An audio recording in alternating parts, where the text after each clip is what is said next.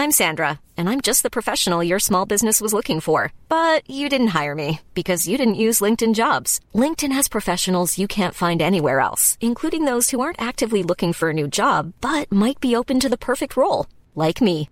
In a given month, over 70% of LinkedIn users don't visit other leading job sites. So if you're not looking on LinkedIn, you'll miss out on great candidates like Sandra. Start hiring professionals like a professional. Post your free job on linkedin.com slash spoken today.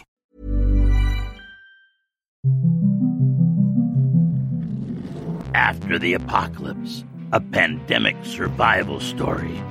Season 2, Episode 11. John Tasker.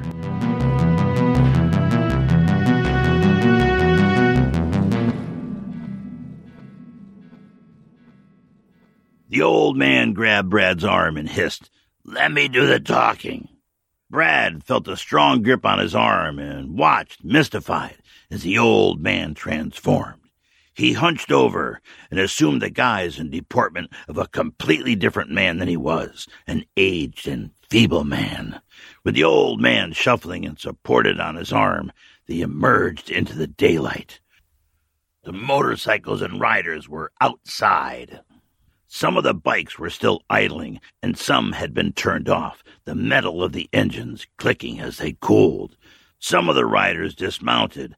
None of them seemed overly concerned with Brad and the old man. They were strangely casual, as if this were business as usual. Brad was terrified, yet surprised at the seeming lack of confrontation. The old man, not so much. In his brief glimpse of the men on the motorcycles, he had noticed something that Brad had not. That something was that some of them had jackets on that looked like security guard jackets. The old man had weighed this quickly in his mind. These were uniforms of a sort. Uniforms pointed to organization, Organization typically wasn't in the playbook of random killers, and it certainly wasn't the MO of the king and his dogs. Sure, these people might be a gang of killers, but his gut told him they were something different.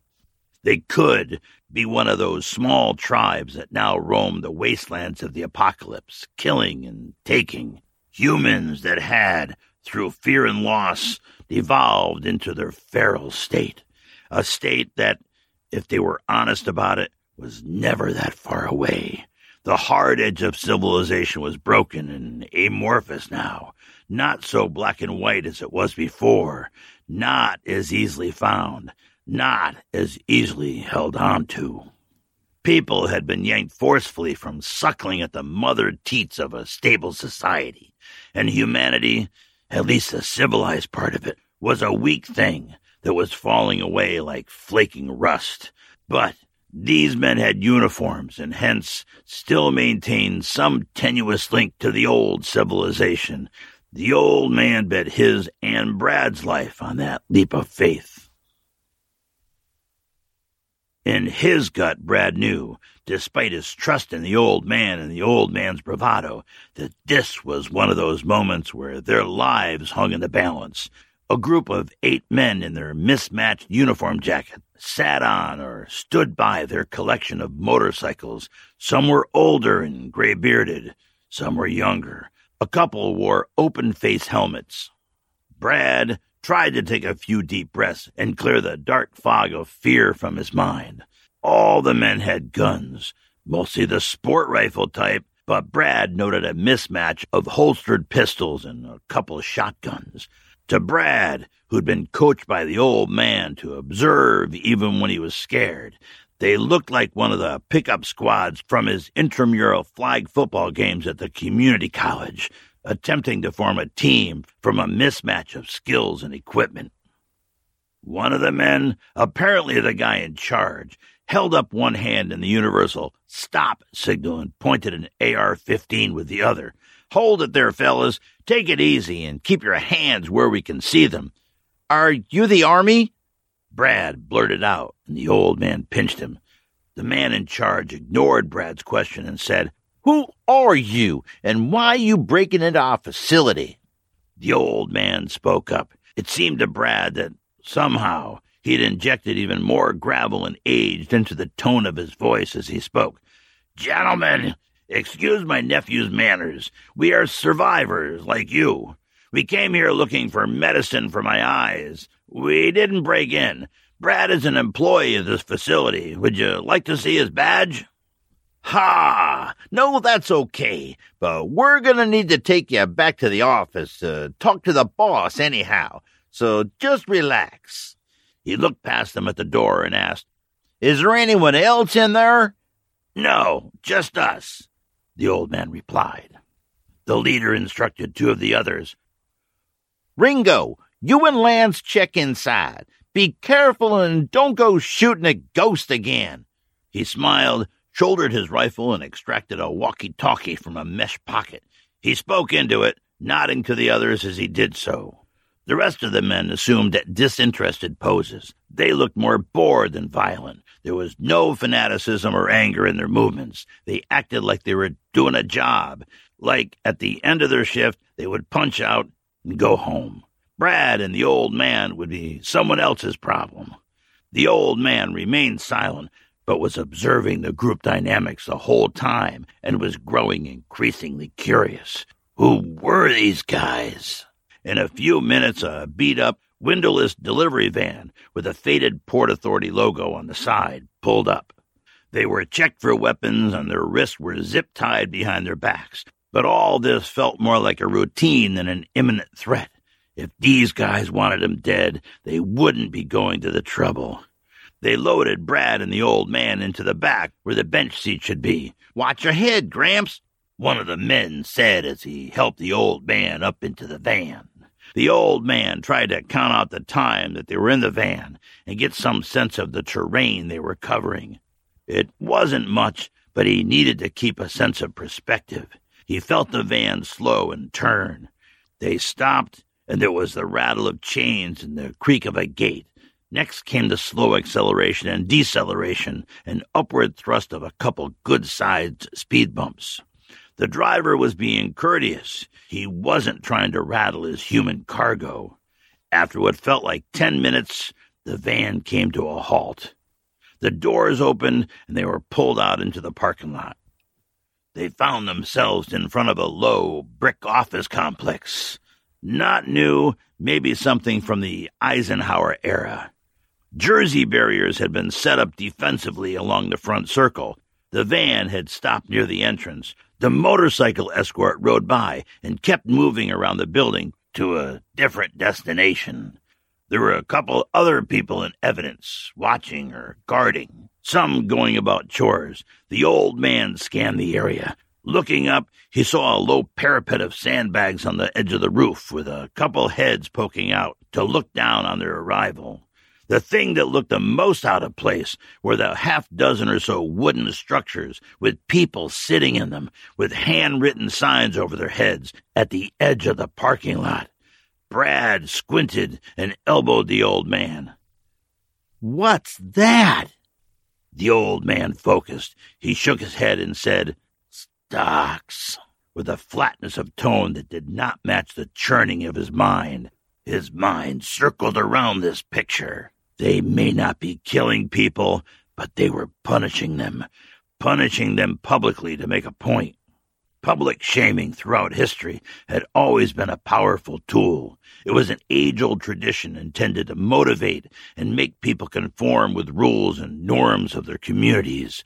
There was organization here for sure, but it seemed more than a little bit medieval. They were prodded towards the entrance, past an unoccupied security desk, to what appeared to have been a fitness center on the first floor. Brad tried to breathe and observe, but couldn't help feeling his world was getting smaller, his options narrowing, and his future dimming. Bill the dog yawned and stretched as the gloom of the distribution center deepened towards dusk. Bill belly crawled out from under the bench where he had been lying. He stretched and scratched an itch behind his ear with his long back leg. The new men were gone. They had done a walkthrough of the facility, but it had been easy enough to hide. They weren't looking for him. Bill's greatest asset was his discipline. He knew what to do when he had a job, and he did it with all the single minded focus of a dedicated soldier. This was no happenstance or quirk of nature. It was a soldier who taught him, who groomed him, who raised him to be this resolute, committed, and disciplined soldier of an animal. The pandemic had removed that good but damaged soldier from Bill's life, but the training remained strong. When he ran across the old man that morning in the midst of the swamp, cooking rabbit on a low fire, he found a kindred spirit. They were both disciplined and damaged. They fit together. Now, Bill was a soldier in the old man's tribe. Bill nosed open a backpack and pulled out a mouthful of protein bars. He delicately peeled off the wrappers with a fastidious precision that was almost comical for a big dog. They weren't the best meal he'd ever had, but he knew he needed to stay fed and watered to be able to do his job well. He'd been told to stay, but he needed water. He moved silently to the door and waited for a long minute, listening with his floppish ears, letting the air with its smells filter through his nose. No humans. No activity. Bill pushed and jimmied the door open and let his eyes adjust taking another long moment to let the pictures form and the situation reveal itself like a great sensory Pollock painting. He smelled the pool of rainwater by the drain, the dirty, wet smell of parking lot runoff. He moved to the puddle and drank his fill. What to do now, soldier? Best to get back under cover and wait. He'd wait until waiting was the wrong choice. Then he'd go for help. A middle aged, fit and muscular man with a navy tattoo on his left bicep and a towel around his shoulders sat on a weight bench as Brad and the old man were led into the fitness center. Brad walked with the old man on his arm like an aging relative who was being led by an usher at a funeral to be seated. Apparently, this was the headquarters, and whoever they were, they greeted newcomers in the gym. And this was the boss. The old man leaned on Brad's arm and squinted. The wall behind the man had a U.S. flag and a picture of a president. Or, he thought grimly, probably ex president. He wondered, what is this? A gang? A tribe? Some sort of religious cult? Plagues always brought out the religious nut jobs, Throughout history, when humans couldn't explain something or cope with something, they blamed an angry God. Would he and Brad become some sort of tribute or sacrifice? No way to know. Nothing to do but play the part and stay in the moment. Look for the advantage and wait for the opportunity. The first thing he noticed was the place was clean. Too clean for some random street gang. There was no dust on the equipment. Freshly laundered towels were neatly stacked on shelves. The trash cans were empty. This level of clean demonstrated organization and focus. What kind of organization cared about dust when 90% of the world's population had just blinked out in horrific deaths filled with blood and mucus? The second thing he noticed was that the lights were on. The mild glow of fluorescent bulbs filled the room. I apologize, gentlemen, the man on the bench said to them. Y'all caught me during my workout. He considered the metal dumbbell in his hand, placed it on the bench, and stood up smiling. The bug showed we have to stay at our best, especially now, right? What is this place? Brad said, looking around the room. Who are you people, mm, sir? He added with the last minute realization that politeness and respect was probably a good idea. The old man let Brad ask the question. He would learn from the man's response. Let people talk. Observe. Well, my friend, we are the government. The man paused officiously, watching how they took that news. The government of what? Brad asked innocently enough. I'll get to that. No need to get ahead of ourselves. Let's be mannerly and start with introductions, why don't we? I am John Tasker, the director of the Port Authority. This whole area is under my control. He smiled and looked at them, assessing. Now, who the hell are you, and why are you all rooting around in one of my distribution buildings? Now the old man spoke up. Sir, we are refugees like everyone else, but we weren't looting. Bradley, my nephew here, worked at that facility and had permission. He turned his head to Brad. Brad, show him your keycard ID. Brad fished the ID from his wallet. The old man couldn't understand why Brad still carried a wallet. Habits die hard. The director examined the ID and spoke thoughtfully. Bradley Martell?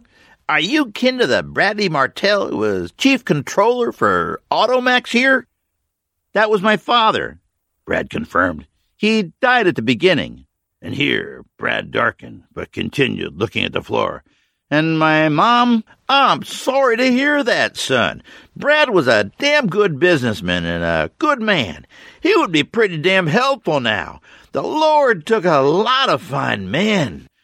Tasker paused and considered. Well, boys, my thought is that Bradley here is one of us, and y'all didn't mean any real harm.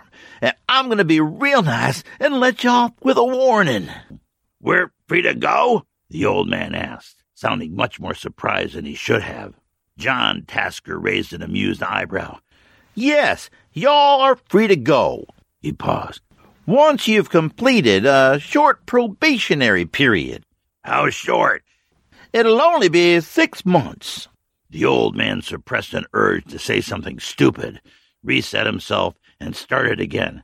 Mr. Tasker, we truly appreciate your hospitality, but what if we want to leave before six months? Tasker took a deep breath.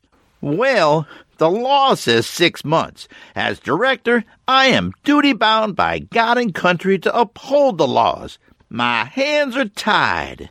He spread his hands wide and smiled again as if he really wanted to help, but he had no choice in the matter. He continued, shaking his head, almost as if he was talking to himself. Anything less than six months would be going against the law, and we just can't have that. Here in the valley, we do what is right and lawful. We can't have law breaking. If I allow law breaking, well, everything will go to hell. I ain't got any jails for lawbreakers, so we just set 'em aside to think about what they'd done for a spell. Y'all probably saw that out front. If that doesn't fix your ills, we get a little harder. My justice system's pretty darn black and white. It ain't my favorite thing to do, but God has already done his part, and the only way to get back is to follow our laws. The old man thought to himself, this one likes the sound of his own voice, doesn't he? He looked at them and some unreadable emotion passed across his face. Maybe the bug was God's will for the mess the country was in and all for the better. Maybe it's like a fresh start. He waved his hand. You boys don't need to worry. I like y'all. Listen to this here boy Bobby. John Tasker conferred with an associate in a security guard jacket out of range of their hearing. He'll take care of you and get you settled. The old man had so many questions, but he knew he was being dismissed. As if reading his mind, Tasker continued, I know you got a lot of questions. We'll get to those. Get settled. Join me in the cafeteria tonight and we'll chew it over. Tasker turned back to the weights, but stopped and addressed them with dark seriousness. I hope you two have the smarts to take advantage of this opportunity. Please don't make no trouble. It's just not in anyone's best interest. With that, John Tasker turned and picked a dumbbell up off the bench. He hefted it and blew out a lungful of air. Brad and the old man were ushered out of the room. The old man was thinking. His mind was whirring, but he could see no immediate reason to do anything rash. This was a time to watch and learn. The man, John Tasker, seemed to have the situation under control here, but something was off. There was a small whiff of something bad in this, like the first smell of the gangrenous leg. But wasn't there a mix of bad and everything now? He would wait and see. They would just have to wait and see.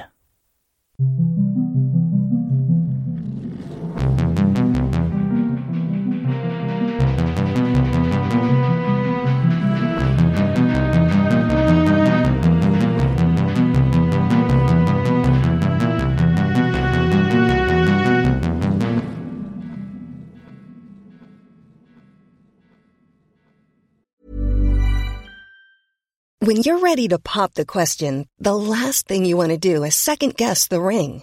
At Bluenile.com, you can design a one of a kind ring with the ease and convenience of shopping online. Choose your diamond and setting. When you find the one, you'll get it delivered right to your door. Go to Bluenile.com and use promo code LISTEN to get $50 off your purchase of $500 or more. That's code LISTEN at Bluenile.com for $50 off your purchase. Bluenile.com code LISTEN. Ready to start talking to your kids about financial literacy? Meet Greenlight, the debit card and money app that teaches kids and teens how to earn, save, spend wisely, and invest with your guardrails in place. Parents can send instant money transfers, automate allowance, and more. Plus, keep an eye on spending with real-time notifications. Join more than 6 million parents and kids building healthy financial habits together on Greenlight. Get your first month free at greenlight.com slash ACAST. That's greenlight.com slash ACAST. Hello and welcome back to the apocalypse, my survivor compatriots. How we doing? It occurs to me that many of you might be binge listening your way through the episodes, and you might be sick of hearing my voice at the end of the episode every half hour or so. I get it. I listen to a lot of podcasts. Right now, I'm binge listening through a history of the American Civil War, and it's always a bit funny in an anachronistic way to hear the host talking worriedly about something that happened two or three years ago. Or when they apologize for being late with an episode because of something happened to them, and you're like, hey, no, wasn't late for me. it was the next one up. So, anyhow, for you time travelers from the future, this is week three of January 2022 and I'd tell you about all these current world events, but by the time you're listening to this, you won't care. It'll all be in the past. Even events that seem awful and impactful to us will have faded to just another footnote in history when you get here. So, tying this concept back to our story, I think even an apocalyptic event would eventually fade out. It would fade into the day to day cares of people, if any survived. You know, humans, we're, we're like cockroaches. If you don't get us all, you'll have your infestation back in no time at all. So this week, we introduced a new character, John Tasker, and he represents one of those centers of gravity in the storyline. Not so much him personally, but what he embodies, what he represents.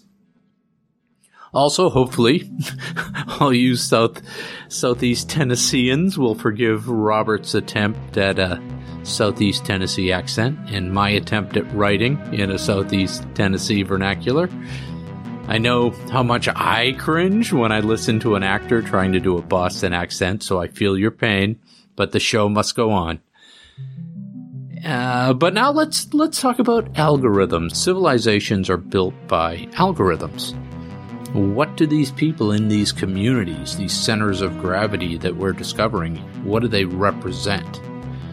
The apocalypse is filled with all this struggle and tension, not just within the individuals for the salvation of their own souls, so to speak, but within the remaining and evolving communities that each contend to build or recover. Each is a unique vision of the future. How does one evolve and thrive and others don't? How does that which how does which version of the of the future get chosen in the apocalypse? And forgive me, I'm going to go a little nerdy here because it's not just good and evil. That's too simple. It's the dynamic between different centers of gravity that will define the emerging or recovering modalities. It's not chaos, it's not chance, there is a pattern to it, and it's an algorithm from a class of algorithms known as a genetic algorithm. And that algorithm is seeded or started with different assumptions and constraints for each situation. And then as the algorithm churns, each outcome is impacted by current events as it churns. So these algorithms are not random. Even chaos settles into observable patterns over a long enough horizon the emergence or reemergence of civilization has a pattern. It evolves into being. And the three things that determine that evolution are first, the seed, which is what's the starting point. Second is the, the mutation rate. What changes? What events intercede that force the algorithm to adapt? And finally, most importantly, what is the goal? Or forgive me for using the technical term, the fitness criteria of the algorithm. The seed and the fitness criteria, they're determined by us. So the mutation rate is determined by the environment. So the combination of those things will create the output. Early evolutions or generations of this algorithm will produce deterministic and authoritarian communities because the fitness criteria at that point is simply to survive and stay fed. But later generations will evolve beyond that, hopefully, which gives us an opportunity to shut off our nerd speak with a quote from one of my fellow Massachusettsians, John Quincy Adams, who said, I have to study politics and war so that my sons can study mathematics, commerce, and agriculture, so that their sons can study poetry, painting, and music. So we've got 90 members in our Facebook group as of this morning. And in there, we're talking about good locations to base an apocalypse story. Joe said Puerto Rico, and I had this hilarious image pop into my mind of a Pirates of the Caribbean Jimmy Buffett zombie mashup. And we're running around 11,000, 11,500 downloads a month. Still haven't won the lottery or received a call from Hollywood, but I will continue to push out a show every couple of weeks. I'm just about maxed out in terms of available time, and it it appears I'm going to be taking on a new role at work, and that's going to require a bandwidth adjustment. And to be honest with you, looking at the progress we're making on the season two story arc, we may end up going over 20 episodes, but I'm sure that's okay with everybody. It's a new year, so do us a favor and go do that like and review things so the algorithms are happy. We don't want the algorithms to turn malevolent on us. Links to the show and the Facebook group and all that stuff, all the links are in this, in the show notes. And by the way, for those of you who may be less podcast savvy, what that means is that there is text associated with the MP3 file that you are listening to right now. And there's an option somewhere in your app that you're listening to this on to show notes or display show notes, something like that. And if you do that, you'll find these comments and uh, the links. Uh, there's also a Patreon page that I've been meaning to update where you can give me some shekels to keep the lights on at Apocalypse headquarters over here. And this just in, I told you that I converted the edited manuscript from season one into an Amazon Vella serial, and I've been posting an episode, you know, the written version of the episode each week. And I haven't been paying much attention to it, but I got an email from Amazon today that said I made money in December. So there you go. I'll put that link in there as, as well, and you can check that out. And finally, we have our After the Apocalypse store on TeePublic that I spun up over the recent holidays, where you can get yourself a sticker for your car that everyone in your neighborhood will be jealous of. And the links are all here for that stuff. Enjoy your week. Spring is coming. The days are getting longer, at least on my side of the planet, not for you guys on the other side of the planet. And most of all, keep surviving.